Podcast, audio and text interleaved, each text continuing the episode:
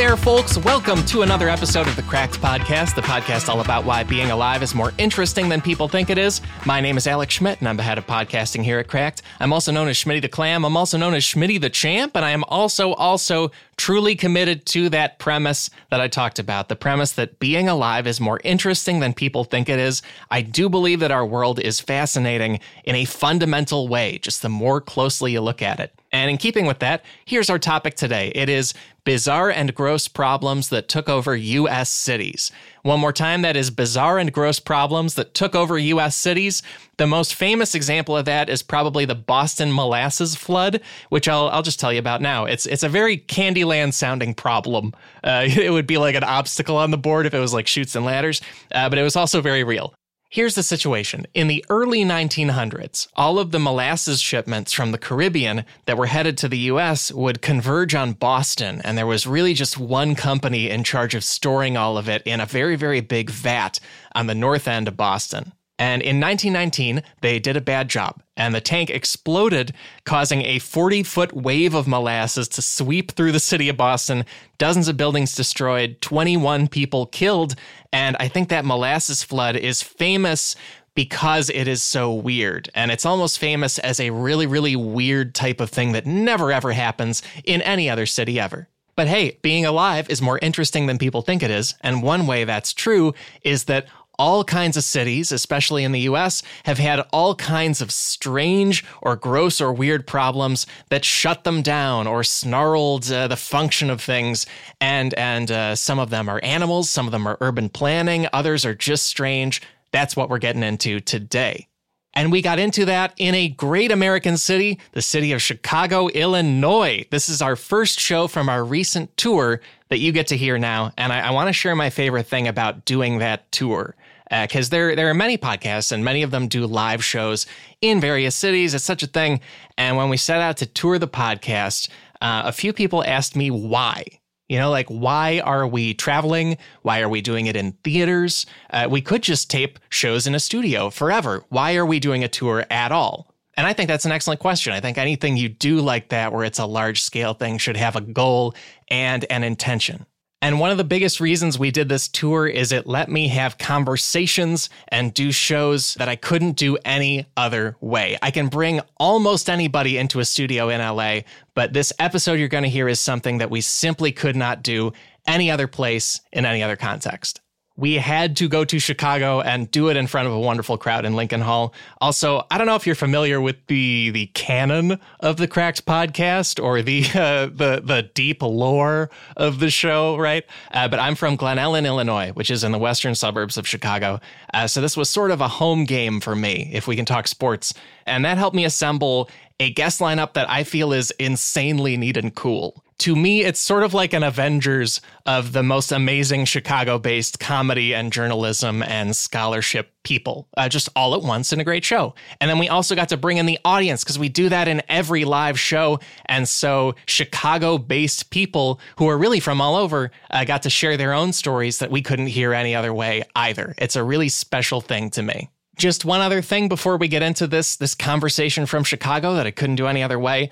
Uh, we did an episode here about U.S. cities, and since we taped that in Chicago, there are a lot of Chicago specifics that come up. You're going to be fine. We explain everything. A few things just to have uh, laid out in your head initially. Chicago has a city council. Um, the city council has 50 members, five zero, and uh, their job title is alderman. That's the term. It's it's an old English word that meant elder man. Uh, people of any gender can do it, uh, but that's where it's from. And the week before we taped this, in April, uh, Chicago had a local runoff election for several of those alderman seats. And they also had a runoff for mayor. Uh, so Chicago elected Lori Lightfoot, who is the first black female mayor of the city, the first openly gay mayor of the city of Chicago. And uh, she takes office May 20th, which is the day this comes out. So isn't that fun? I think that's fun timing. But anyway, you you don't need to like hold all of that in your head very tightly or something uh, to understand the episode. It's very straightforward. It's about all kinds of cities all over America. And I think we had an amazing time doing it. So please sit back or sit over the dipping sauce for your large Italian beef sandwich. That is the Chicago approach to listening to a podcast. That's how everyone does it. Either way, here's this live tour episode of the Cracked Podcast from Lincoln Hall in Chicago with guests Ryan Asher, Maya Dukmasova, and Dr. Jane Dailey. I'll be back after we wrap up. Talk to you then.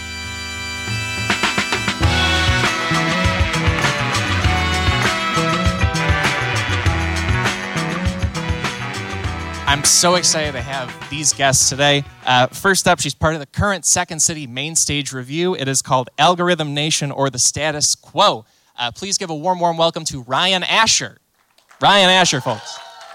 Yeah, grab a seat. Hi. It's so good to have you, Ryan. Thanks for having me. I'm excited to be here. And hi, Dad.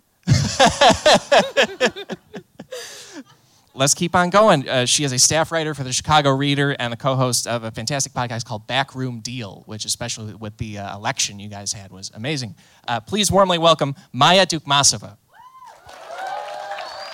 Hey.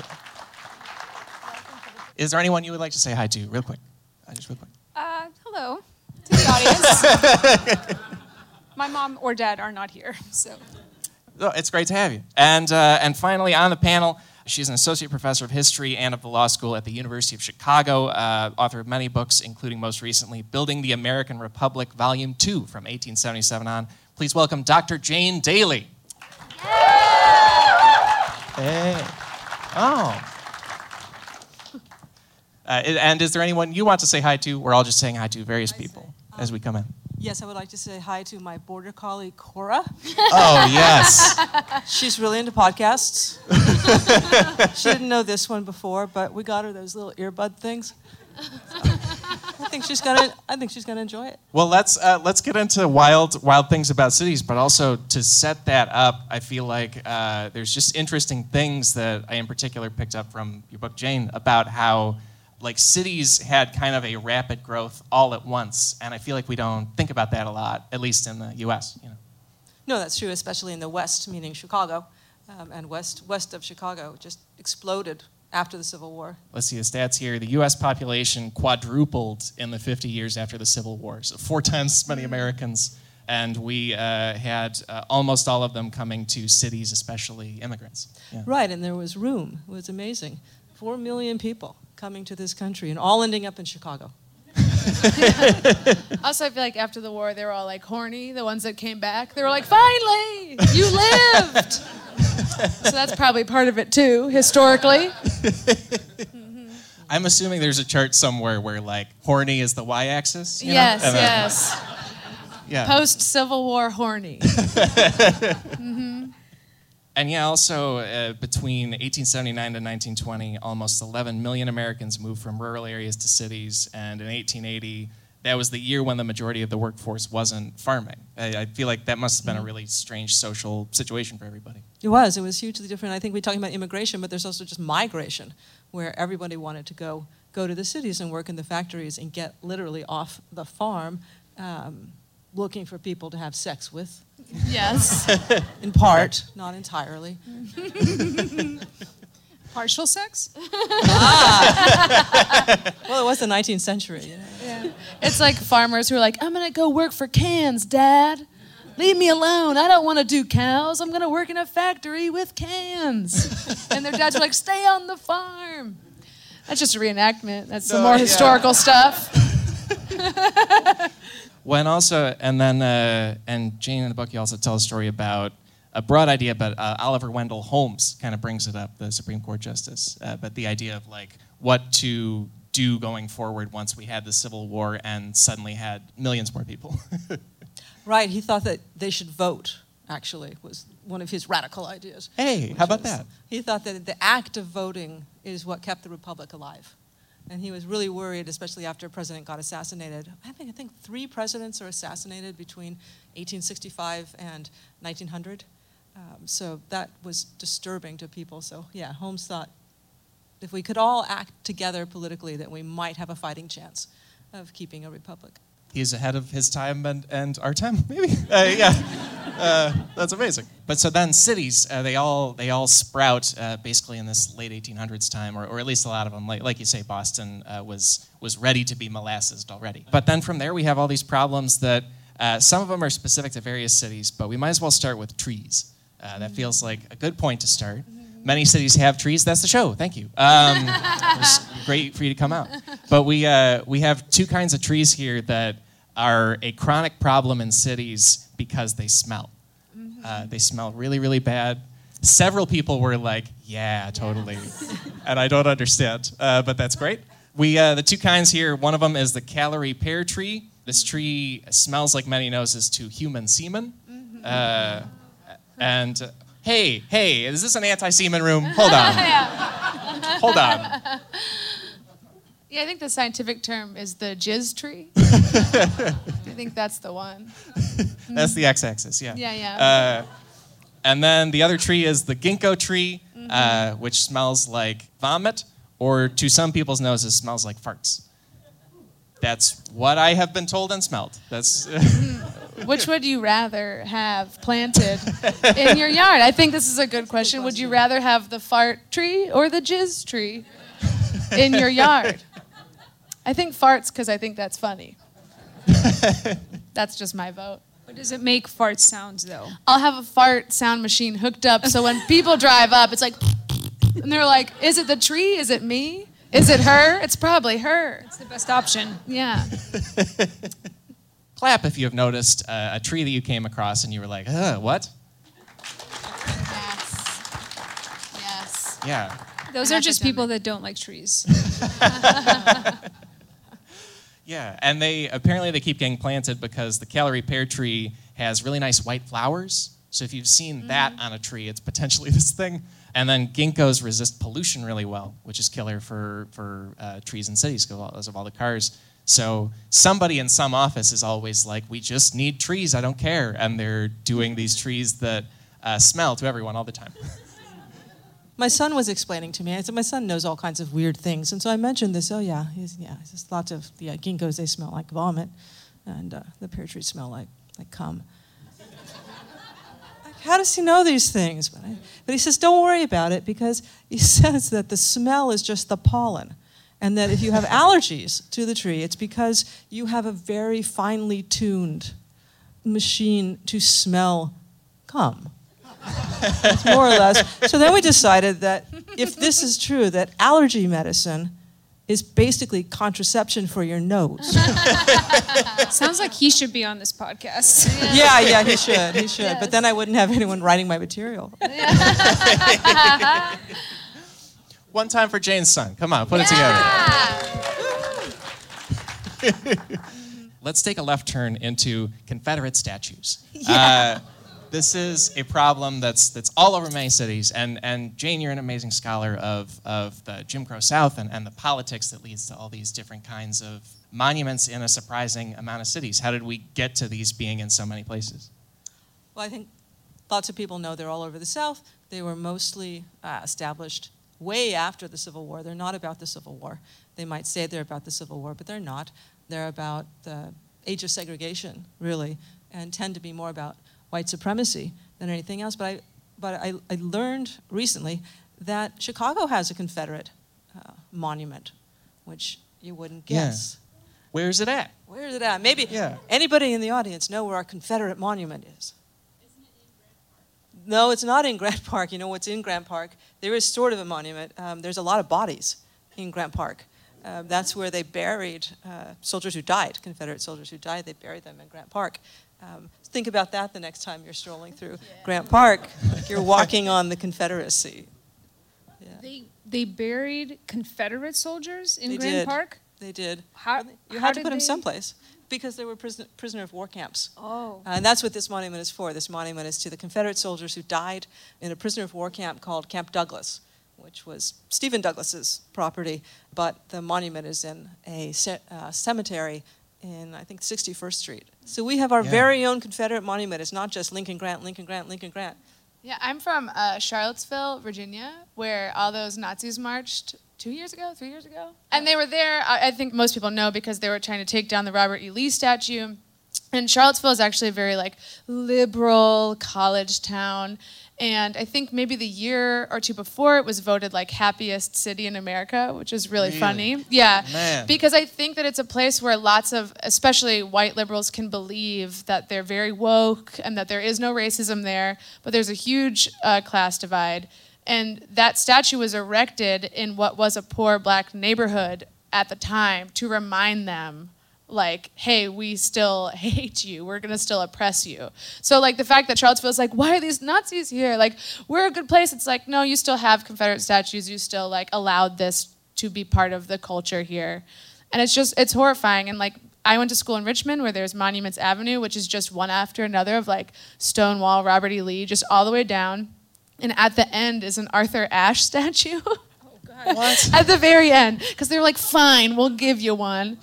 But it's a statue of him up with a tennis racket and there's children below him with books and it looks like he's beating them.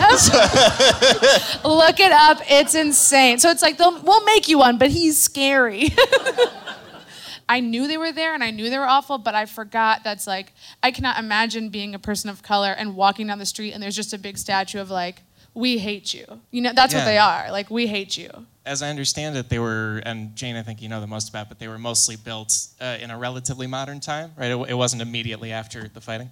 There's spikes, but it's mostly between 1910 and like 1940. So for Baltimore, which decided to catch up late and build one in 1948. Boo, Baltimore, obviously. That's what I know. Let's Uh, all go there now. And, and then we end up with, like you say, these things that are built with a specific message for the modern day. But and uh, and yeah, Maryland, uh, uh, the Southern Poverty Law Center says that Maryland had almost three times as many troops in the Union Army as the Confederacy. So that would the main thing to memorialize would be the Union just by numbers. But they they're doing this specific messaging, and all kinds of cities have these monuments. It's it's like another weird thing that has just popped up everywhere, and people uh, don't realize it. I think there's like a crazy rich guy who's like, wait a minute, what about us? And then he'll get a few and they're like, yeah. And then they build a statue. That's exactly how they how all it sound. happens, Yeah. right? That's how statues happen. Look that up. and uh, and a couple other weird spots where there's there are these memorials. There's a Pickett Road after the Confederate General George Pickett in Bellingham, Washington State.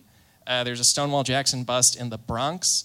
And until 2016, there was a Robert E. Lee Elementary School in Long Beach, California, because this just pops up because people want to do messaging. Also, Jane, you, you have amazing info on uh, a general named William Mahone who is never in statues. Uh, You don't see him.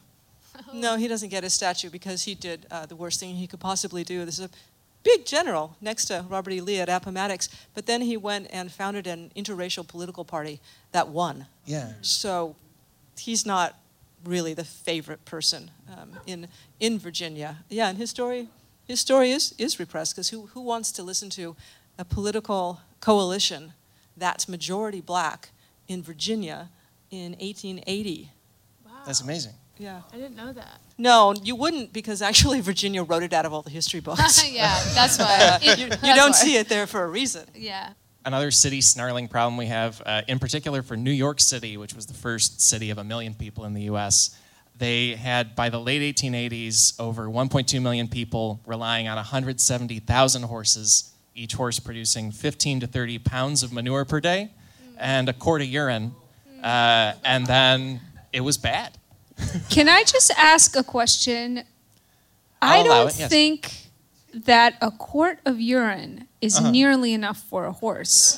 that doesn't sound right to me. This is, I, I'd like to fact check that because uh, I'm pretty sure a person produces a quart of urine per day. If you're staying hydrated, which you all should be, uh, Yeah. but a quart of urine, four cups, I don't believe that they produce only a quart of urine.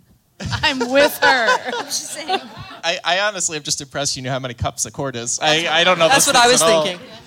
Thinking. That's great. when I'm not writing for an alternative news media outlet, I am tutoring children in uh, middle school math. So often we have to talk about how much a quart is. Well, now you can talk to them about, you know, piss. Love that. Yes. Love that. They will. They'll love That'll it. really hook them in. They'll be like, math is cool. We talked about quarts and piss. Yeah, my because my pers- my like mental picture of especially turn of the century cities is that it's like just unlivable because of the human mm-hmm. waste and the animal waste and, and the very beginnings of like smokestacks or, or too many fireplaces or something. I don't know how people did it. Didn't they die a lot? I was you going know? to say, lots, Oh, yeah, lots right. of them Weren't died. they all like, I was just it. reached 10 years old? Ugh. They're also all British here, in my opinion. At that time, everyone's British, and that's another fact. And yeah, with this with this horse manure, there were some newspaper articles predicting, like as the turn of the century approached, that well, we'll probably just have manure piling up until we cannot move through cities anymore. And what do we do? That's probably the thing. The first International Urban Planning Conference was in New York in 1898. Main agenda item was the horse manure. That was the main. Not trains, not buses, nothing. No, just horse manure. God, I would love to just go back in time and see that meeting of them be like, there's too much poop. For like hours, they were probably like, what do we do? We also we have a few other animal things. Let's let's talk animals for a bit here. Another New York thing in particular was uh, they had a lot of congestion of pigs. There were pigs just all over New York, uh, especially Manhattan, roaming town. Was just what happened in 1820s Manhattan. They had 20,000 hogs loose, just loose and around, which is uh, one hog per five people at that time. So it was like it was a significant chunk of the population. You know? Well, aren't there also, so I know this is true in Chicago, but there's still some old city laws that are still on the books, and some of them pertain to indecent behavior by animals in the streets and how you can get fined $2 if your horse or pig is having sex in the city. and uh, all of this was to discourage all of those people who were moving from the country with their for some reason, I'm imagining that they're walking and they're like, they have a pig on a rope that they're just walking to the city. Um, so they arrive and they settle in a substandard living situation, and their pig is in their yard or whatever on the street, tied to tied to a stick, and uh, you know whatever. it's trying to have sex, and you know now now they're getting fined two dollars for it because that's country behavior, and this is a city. Oh my God. You're like, sorry, I'm late to work. My pig was having sex again. I got fined. Right. I feel like two dollars is a lot of money. Like in whatever the 1880s. Yeah. It was a lot of money. Nobody had any cash anyway. So what what kind of money are we? How much money is that? Oh gosh, I don't. You're the math is it teacher. like two hundred dollars? I know. Sure, let's pretend it's two hundred dollars. It's also it's it's the current car to person ratio in Manhattan today, one to five, and and my you got to be dead on with that. Like that, yeah, they must have had all kinds of laws on the books about okay, you've brought several pigs into town, like everyone does, and so here are the regulations. One other animal thing here. This is this is a modern thing uh, with coyotes. Coyotes are just in kind of all of the cities all of the time in the modern U.S. They did a study at Utah State University. They looked at 105 big urban areas in the U.S., found 96% of them had significant coyote populations just running around. Apparently, they're a lot like raccoons, uh, but bigger. And I've nobody thinks about it. You've seen one I've one? seen one. I like was um, getting uh, home from my improv show. Don't clap. Very cool. And uh, I was like in my head thinking about how fun it was, and then I like looked down the street. I lived here for like two years, and this coyote was just like standing in the moonlight. And It was was like, on the way back from the theater. Yes, yes, yes, yes. It had seen a show, my show. no. Um, and I like looked at it, and it was like one of those stupid moments where we like looked at each other, and I was like, "Hell yeah, dude! like, we're both doing okay." Kind of like the Simpsons episode where Homer like trips off that chili pepper and then like meets his like spirit coyote. I Yeah. met mine after an improv show. Have you seen one? yeah, I've I've seen a bunch, meaning two, but I'm planning on seeing more. One, one of them was pretty was pretty entertaining. He was he was or she hard to say because they couldn't catch they couldn't catch the coyote. We have a, there's a big field, um, empty field near where I lived, which is near Northwestern Hospital, and there's a big fence on it in order to discourage people from thinking that the field could belong to us communally. And in this field lived, and the past tense is, is correct here, many, many rabbits. But a coyote got, got in there and was just like running around like crazy. And it, three days, these wildlife people came. They could never catch the coyote. The coyote finally sneaked away. But we do live near the, near the lake, and probably five years ago, there was a big storm, and it, the waves threw up a whole bunch of fish onto the path. And then, you know, they all died because they were on the path instead of in the water. And this was heaven for coyotes. So the coyotes come and they're having a good time. They're chowing down on the fish. And I'm walking my dog and I see this coyote and it looks kind of strange. And I look down and there's a woman walking with her back to the coyote with a little bitty dog. And the coyote is like Wiley Coyote. He's like, after this little dog, which I think he didn't get it, but it was very entertaining. Like, I don't think, do I warn her? Do I say you're being stalked by a coyote? he, he quit. He was just doing it for fun. if you're if you're listening at home, when Jane said he was like Wiley Coyote, Jane mimed building a catapult uh, and a rocket sled. That's right. That's right. Uh, he had the, Ac- the Acme sandbags. Yeah, yeah. You'd think he'd have sued Acme. Don't you think? because nothing he keeps works. buying these things, contraptions, and they never ever work. Clap if you've seen coyotes around Chicago.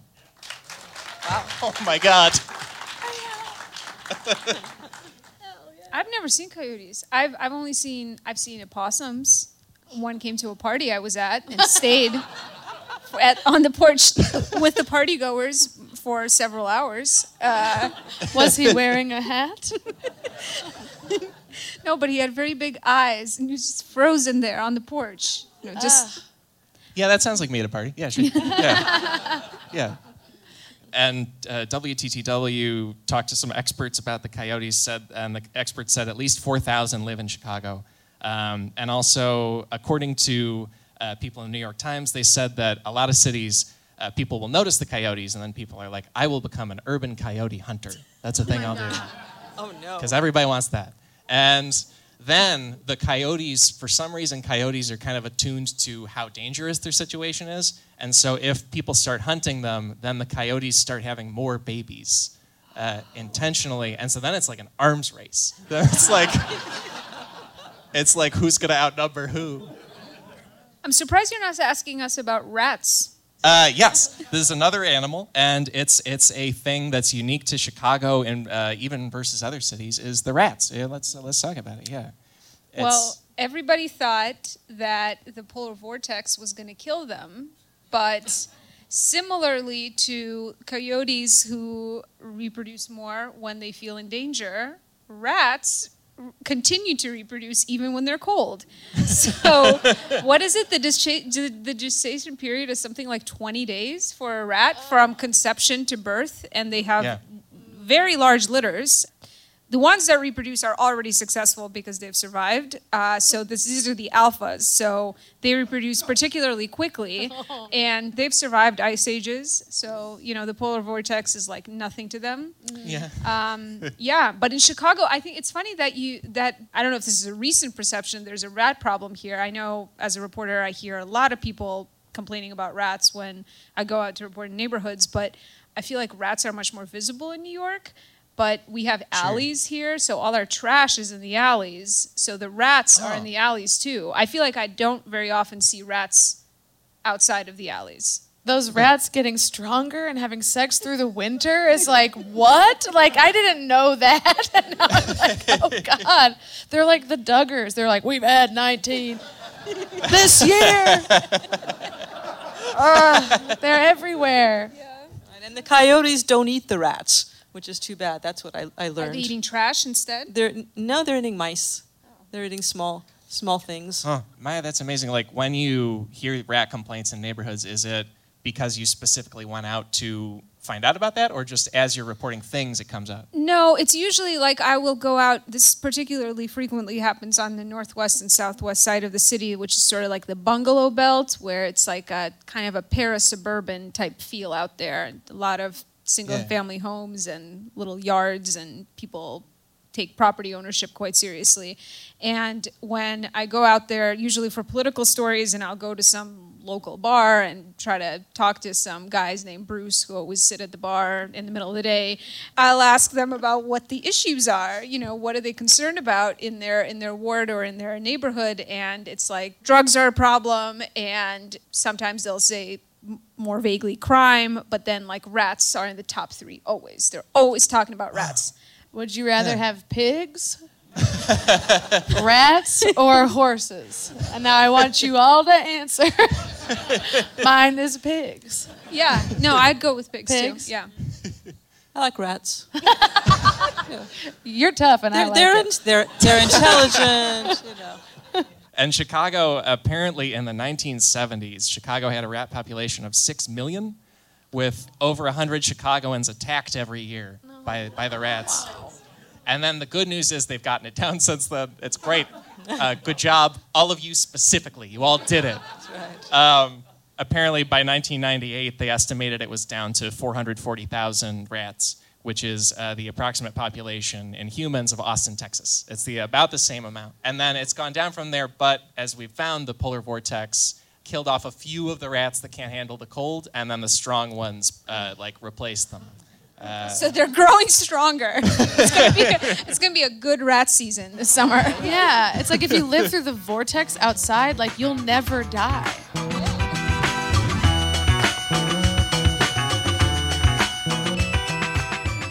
Many thanks to Turo for their support of this episode of the Cracked Podcast being broadcast to you. That's Turo, T U R O. They are a peer to peer car sharing marketplace. Uh, do you need a car right now where you are? Will you need a car in the future when you're traveling? Or you've just got like a thing going on where you could use extra wheels? You know your life. I know Turo would help. Here's some numbers for you. Turo is available in over 5,500 cities across the US, Canada, the UK, and Germany. Hello, Deutschland. They also have over 9 million users worldwide, over 850 unique makes and models of cars available out of more than 350,000 vehicles listed globally. That is an enormous fleet of cars, and we want to put you in one. One tip for you, if you would like a sort of a staycation around where you are, you know, you know, people talk about a staycation where they'll book a night in a hotel or something. It's also kind of a staycation to rent a really fun car and then just go somewhere you wouldn't otherwise go. Like driving in and of itself is a good time. I'm in Los Angeles. I would know I drive all the time. You can do fun driving in a in a unique vehicle from Turo and it's really from somebody else where you are. So they get some money for lending you the car, you get to have this adventure, and I think everybody wins. So let's get you winning. Download the Turo app, that's T U R O, on the App Store or Google Play, or visit Turo.com. Get $25 off your first trip when you sign up for Turo, and use promo code CRACKED at checkout. Terms apply.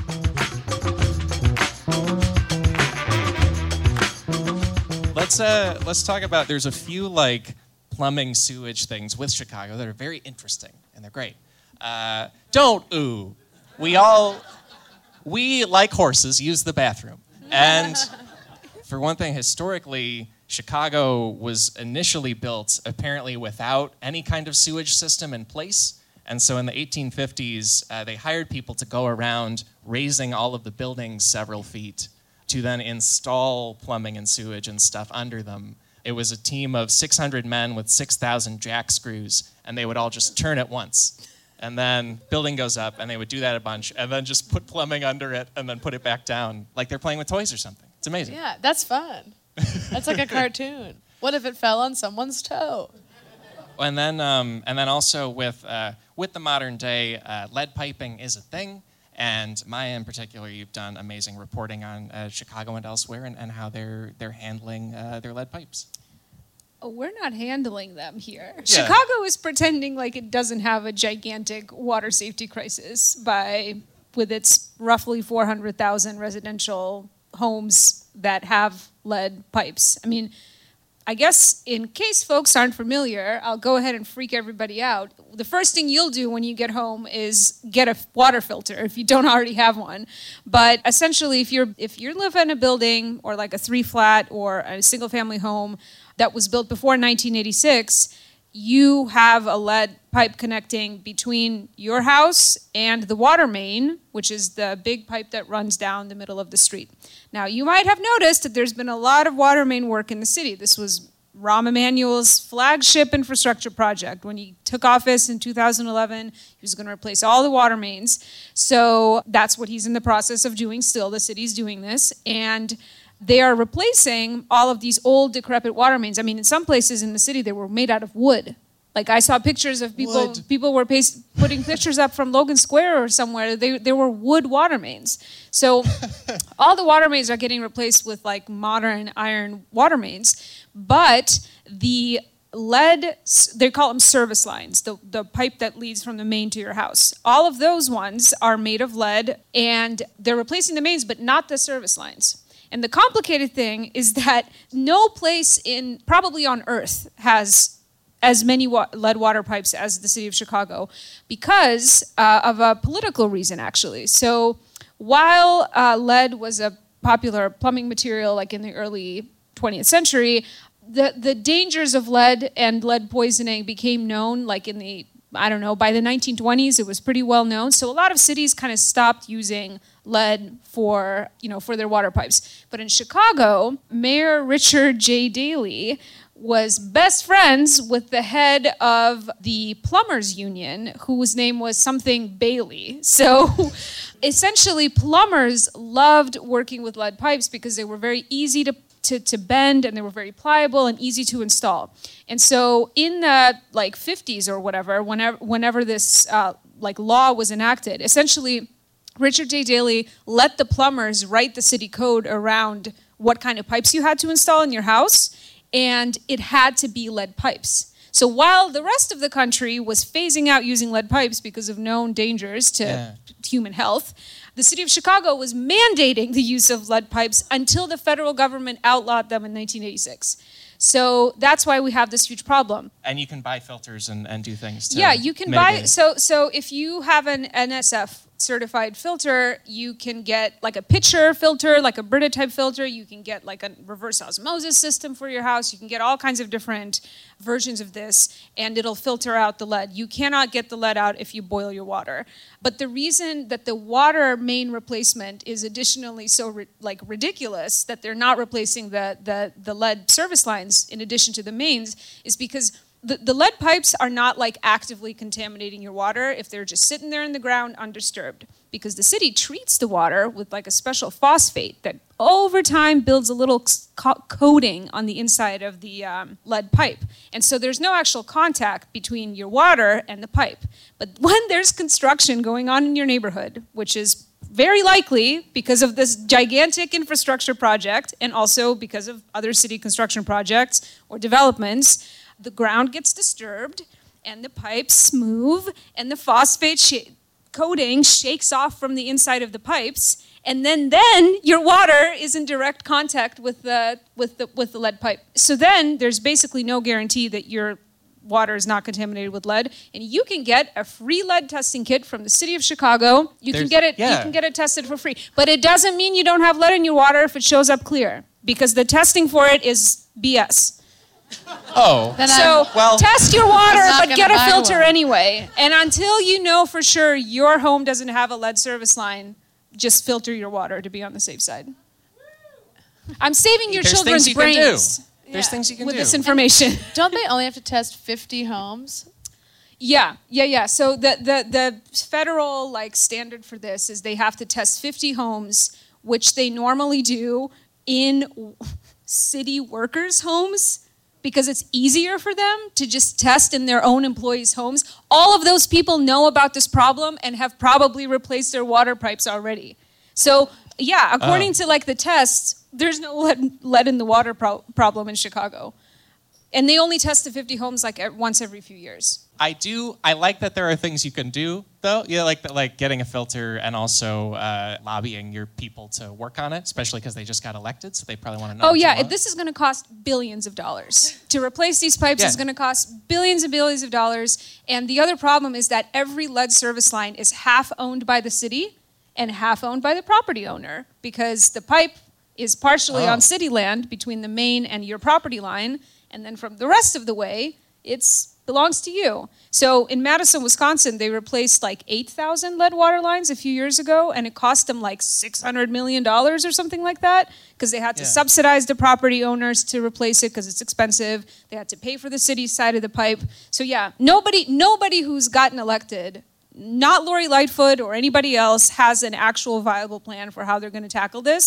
And the current administration, they're just like they don't they want to pretend like this isn't an issue the main thing i mean i don't mean to freak everybody out continue to drink water but uh, but like especially if you have kids in the house make sure you have an nsf certified filter that filters lead That's a doable thing. How about that? wow Round of applause we, for that. we, we Yeah. went from semen trees to some really bleak shit about water Well, and we and we were talking about these aldermen, and and you found a few of them in particular who have just some amazing tales about them and stories and things uh, they've been up to in the last few years, uh, such as uh, James Cappleman, a fellow who is uh, still in a recount as of They before he know went him. out there. That was like a very strange sound. Uh, that was like you know that like undersea hum that people write about sometimes. Boy, oh boy. Uh, well, maybe I shouldn't have brought him up, but who is he? Let's get into it. I guess he's just as good or bad as any any of the rest of them in a lot of ways. But yeah, he's the alderman of the 46th ward, uptown area, and uh, for those of you who live in the 46th ward, you might have noticed there was a particularly heated election. Cappleman was in a runoff with Marianne Lalonde. So the weekend before the election, Cappleman hand delivered trays of cupcakes that said Team Cappleman in frosting over the top of them to nursing homes that were functioning as early voting places for people who were in those nursing homes. So, you know, there's early voting sites in every ward, but then you can nursing homes can get special kind of polling places set up for the residents. So he was coming to the to the to the nursing homes and dropping off these cupcakes and uh, you know, then was trying to claim like it wasn't electioneering because Right. well, and electioneering is like doing any kind of campaign-related activity within 100 feet of the polling place. So Yeah. he was saying it wasn't electioneering; it was just being nice. The board of elections did not agree, and as the spokesman told me, democracy was preserved, but the cupcakes were not. The the early voting in the nursing homes was happening on like between like Friday and Monday before election day, and so on Friday he was delivering the trays that said Team Cappleman, and then uh, by Monday there had been several complaints with the board of elections, and he, he had started delivering cupcakes that did not say Team Cappleman. It was still electioneering because he was showing up at the polling place and personally delivering these cupcakes. Yeah, and they said like "Happy Birthday, Dol- Dolores." It's like, I just found these outside. I'm just being nice. Yeah, I mean, I could get tricked by a cupcake. If you're like, "Here's a cupcake, will you vote for me?" I'd be like, "Yeah, give it to me now." Elsewhere in Chicago, uh, there was, I guess, electioneering in the form of tote bags being given out in the 14th Ward and Burke. I'd take that too. I'm serious. Free shit, and I'll vote. Yeah. Yeah, that is that is like not cool to go prey on people who might not have all of their faculties, and the last thing they see is Cappleman, and they're like, "Yes, my son is Cappleman." Which I mean, the, so the the opponent, his opponent's like campaign. I don't know. Somebody who worked for the opponent's campaign was also certified as a poll watcher and was like taking photos of him delivering these cupcakes. This is how I found out about the story because I got these photos. Yeah. Cappleman's people were also like, "Well, isn't it electioneering to be taking photos inside the polling place?" to which the election board spokesman said, "No, that is documentation." You shouldn't be taking photos of people voting, but you can take photos of people electioneering. I hope the watcher was like, no, no, it's documentation. And Kaplan's person was like, is it electioneering if I give you this sheet cake? with a, maybe that makes it okay. Also, that must have been like the best day for a poll watcher. They're like, "Yep, shit's going down." Otherwise, they're just like standing there. Yeah. And that she was like, "I got him. I got him." I mean, there were also there were also allegations of like straight up vote buying in the 25th ward, and I is guess that there's illegal? uh, yes, Oh, okay. Yeah. uh, that is illegal. Although I don't know, there are people in the city who argue that it shouldn't be as long as people vote. But that's I'm not one of those people. the yeah, that there's an ongoing investigation right now, still into Byron, uh, Byron Sigcho Lopez's campaign in the 25th ward. Uh, he did win his election, but in the 20 February 26th election, in the first round, uh, before the runoff, there were accusations that there were people affiliated with him uh, swapping votes for Target gift cards, like $25 gift cards too. I do that too, man. Oh, I'm telling you. You can get candles and underwear. It was also at a senior citizen residential Right. facility, of and course. I'm kidding. It would have to be like a $50 gift card. that is really messed up. now I'm That's Chicago. Because also there's a there's another story here about uh, is it Ricardo Munoz? Uh, yeah. Recent uh, some recent use of some uh, funds. Maybe folks here have heard about Danny Solis. The, the reason we have a new alderman in the 25th ward is not because of the Target gift cards, but primarily because the incumbent resigned because he was involved in a federal kind of corruption sting and he was wearing a wire and recording other aldermen who were doing all kinds of shady things. But the reason the feds could get him to wear the wire is because it turned out he was swapping zoning favorable zoning changes and other things for developers for he was swapping that for Viagra and Wow, you guys haven't heard of this. This is uh this Can't you just buy that? I don't know. He was swapping. He was swapping favors for Viagra. He was swapping favors for like he was getting hooked up with uh, massage parlor, like Okay. going to massage parlors. Um, That might be massage parlor, yes. given the Viagra. Right, right, right, right. They weren't. They, they. Yeah, you, you all know what kind of massage parlors they were. So that's one alderman, and then recently this other news broke about uh, Ricardo Munoz, who also is no longer going to be in the city council as of May twentieth.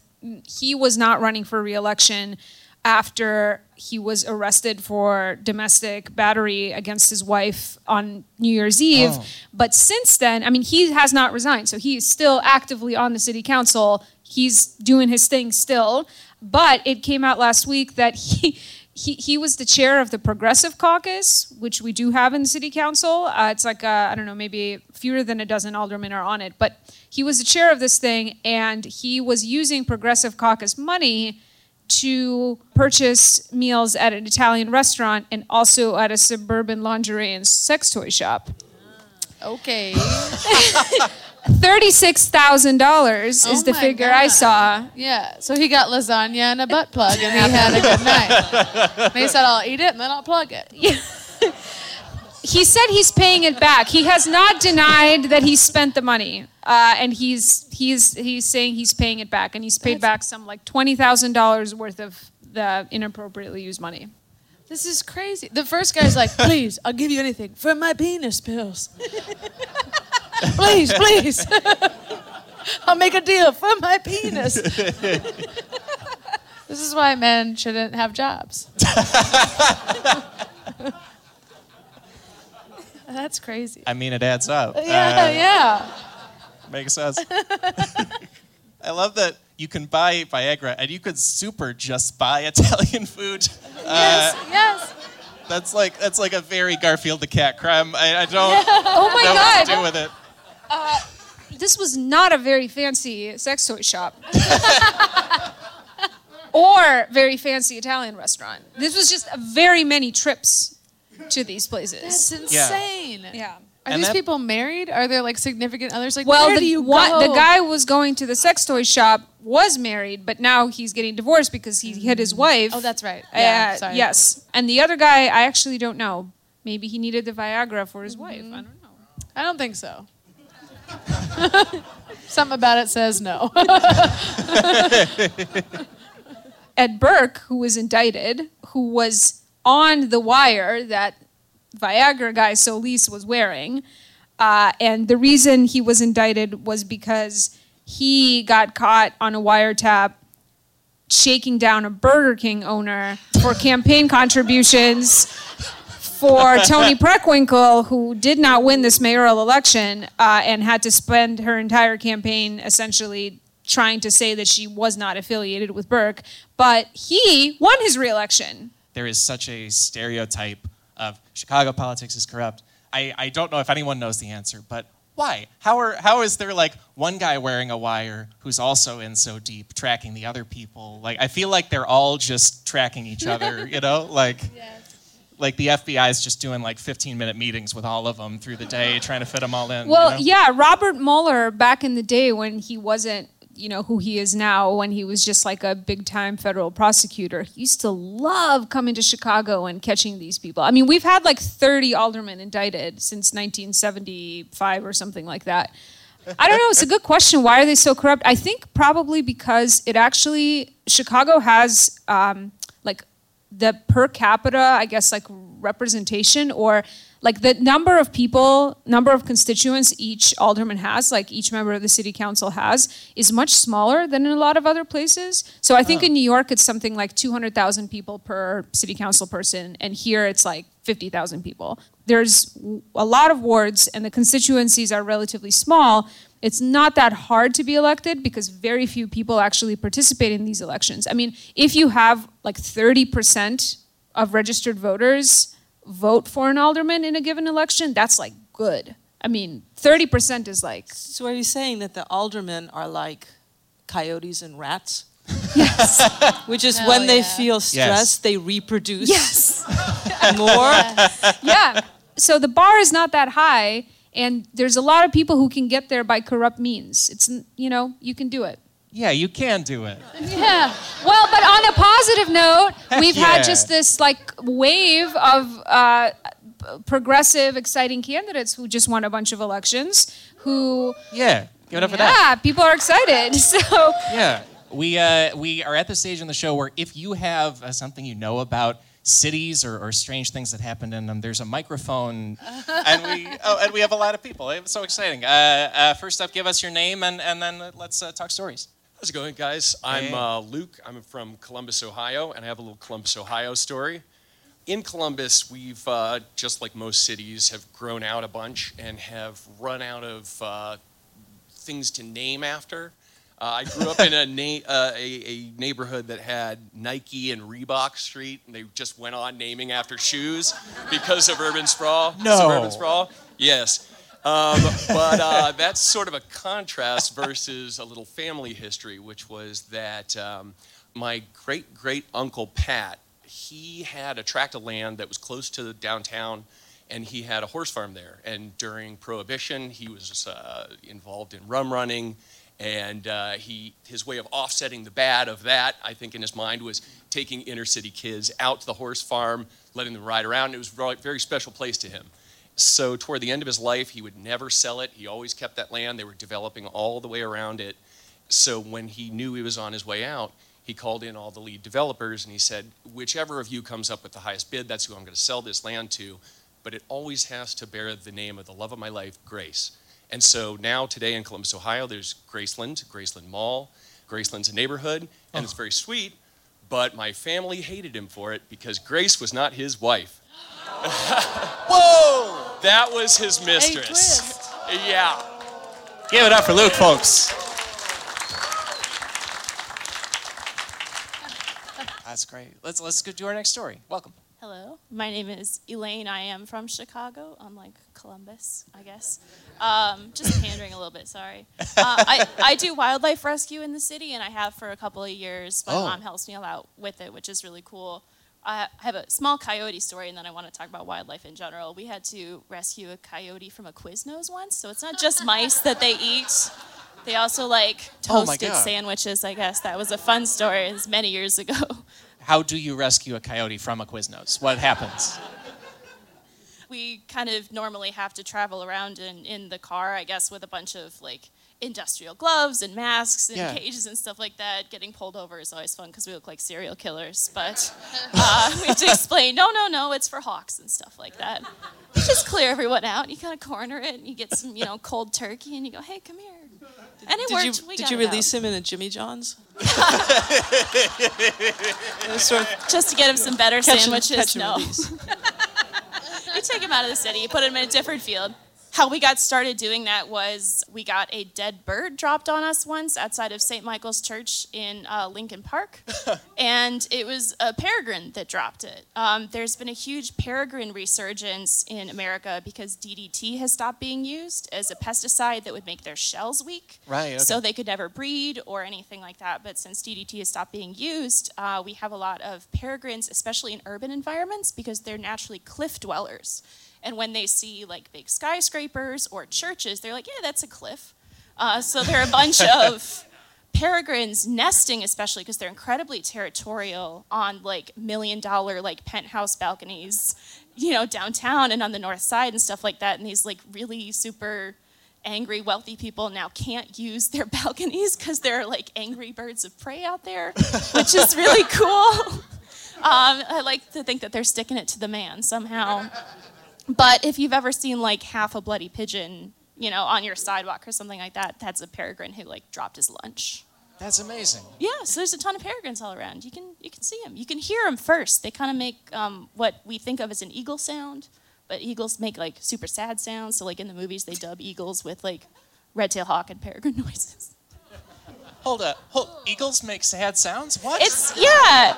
Like an eagle cry isn't super impressive. Like a lion cry isn't super impressive either. So when they have like lions in movies, it's actually like a combination of like a bear and a tiger or something like that.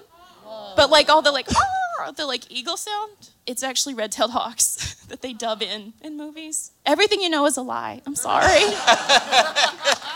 Oh my god. Give it up for Elaine. My mind is so blown in all these ways.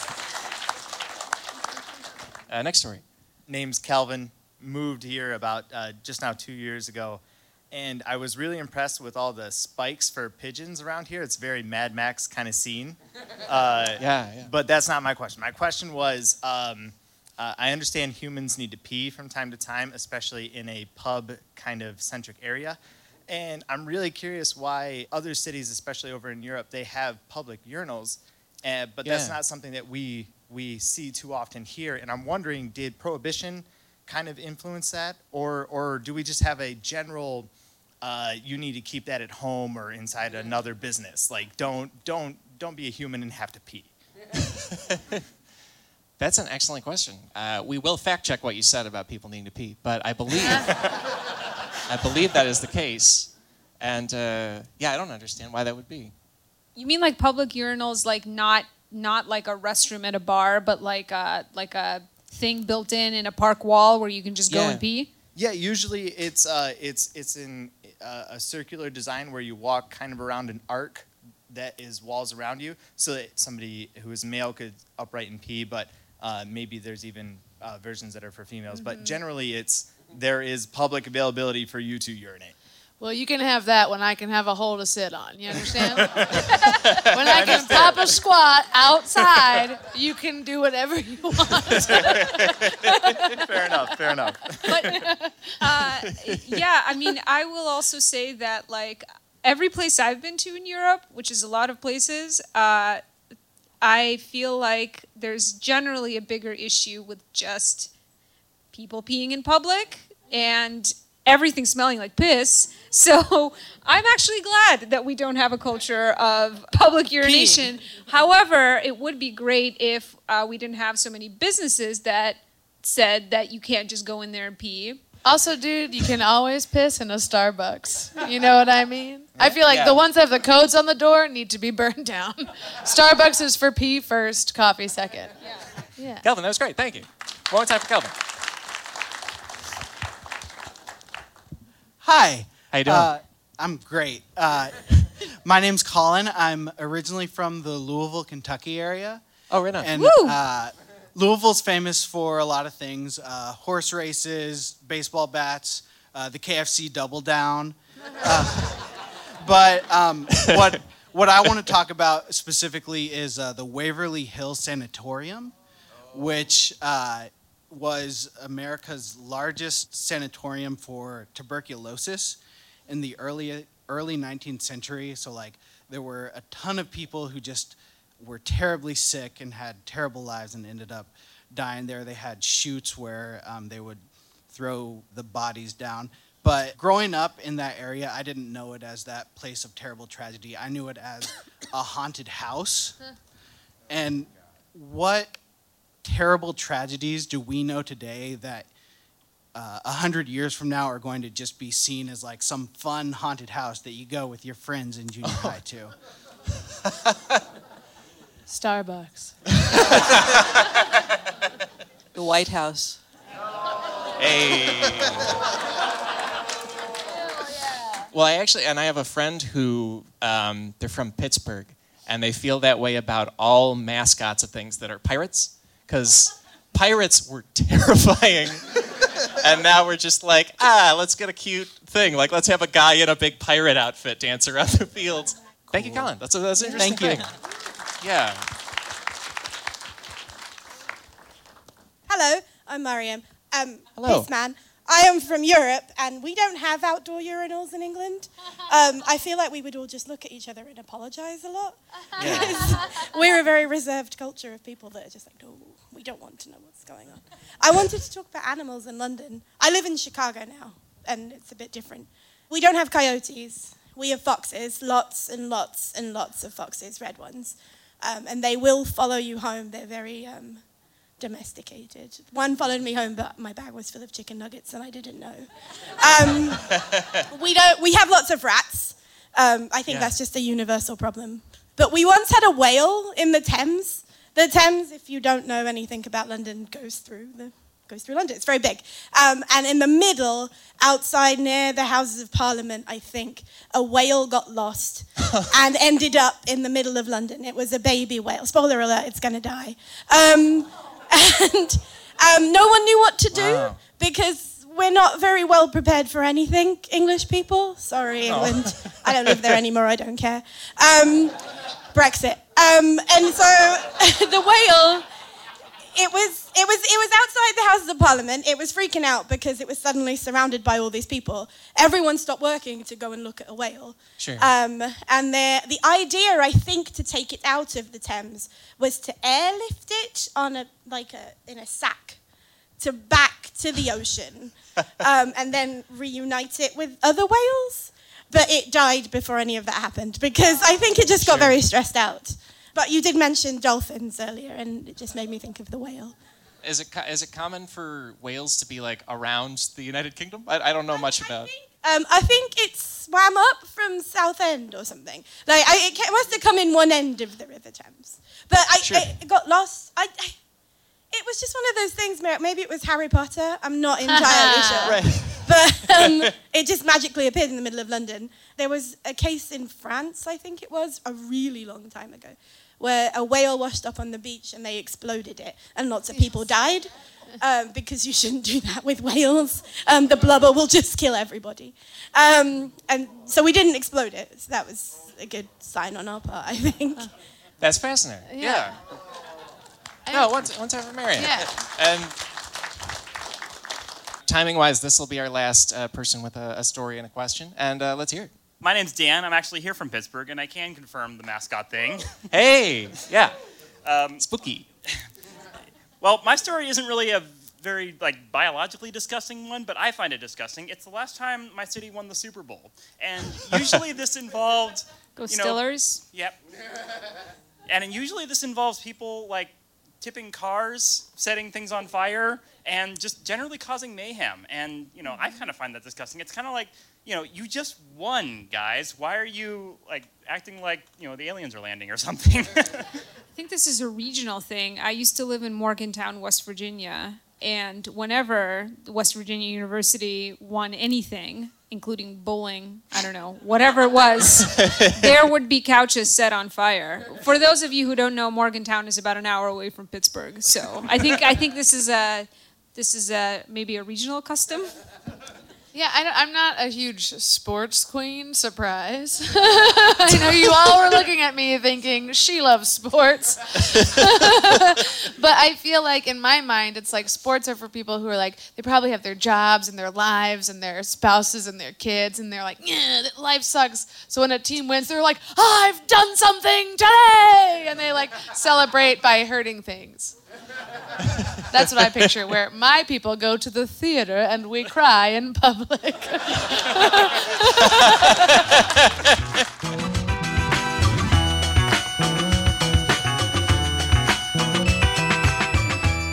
folks, that is the episode for this week. My enormous thanks to Ryan Asher, Maya Dukmasova, and Dr. Jane Dailey for being so knowledgeable and so funny, and for diving into a show with me, who they don't know very well, and, each other, who they were just meeting. And, and it's all just extremely cool of them. I think it's worth highlighting that it is brave and neat to do something like that.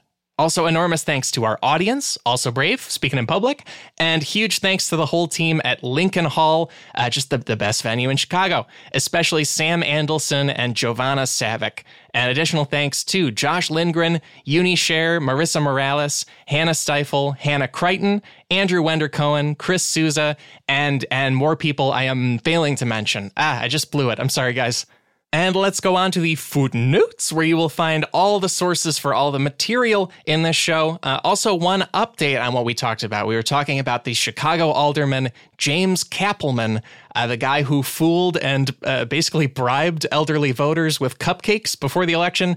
Cappleman faced legal challenges to uh, what turned out to be a very, very narrow win when they counted it all up.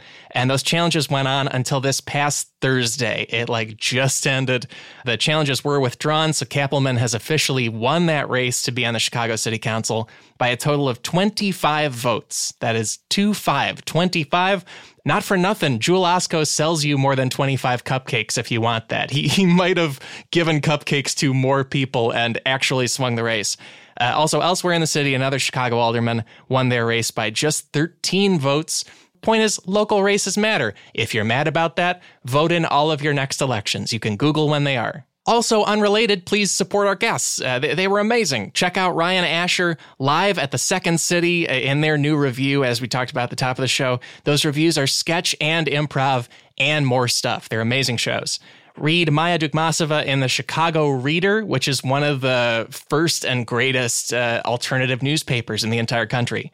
Also, uh, Maya covered every one of those 50 wards, 5 0, in the run up to their local elections, which is an enormous task, and she did an amazing job of it. Uh, so follow her for just more reporting on that kind of scale and on that kind of level. And I insist that you check out Building the American Republic. We have a link for it, and it's a two volume US history textbook that is free and on the internet. It's by Harry L. Watson and by our guest, Dr. Jane Dailey. And the idea is to provide a free US history textbook to people who maybe can't afford it, or to schools where maybe they've cut the budget for history, because standardized testing mostly focuses on math and reading and other stuff. So that tends to be what goes first is history and I think it's an amazing thing they're doing. It's I've read most of it, and it's very, very readable and a really excellent way to uh, learn the history of our country. Isn't that a good thing to do? And beyond all that, our theme music is Chicago Falcon by the Budos Band. Hey, that song has the city of Chicago in its title. Very neat. Also, this episode was engineered live at Lincoln Hall by Chris over there, and then it was edited by a separate Chris, Chris Souza. I thank them both very, very much. If you love this episode, that's great. If you hated it, let me know about it on social media. That's right, social media, the space where I track your requests for a live cracked podcast in your city. Uh, part of why we went to Chicago and to St. Paul, which you'll hear a few weeks from now. Uh, but part of why we went to those cities is there was a lot of demand online when I asked people where they wanted to see a show. That uh, that actually played into it. Good job, people there. And if you want one in your city, let me know. My own Twitter account for those requests is at Alex Schmidty. Also, my Instagram is at Alex Schmitstagram, and I'm on the wider internet at my website, alexschmidty.com. And I'm here to say we will be back next week with more Cracked Podcast. So, how about that? Talk to you then.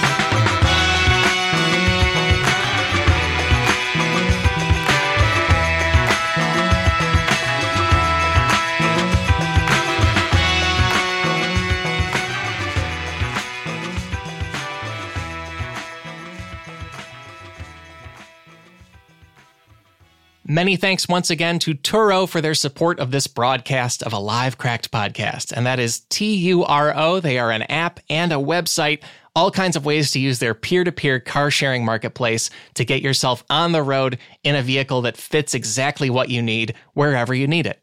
Download the Turo app, that's T U R O, on the App Store or Google Play, or visit Turo.com. Get $25 off your first trip when you sign up for Turo and use promo code CRACKED at checkout Terms apply.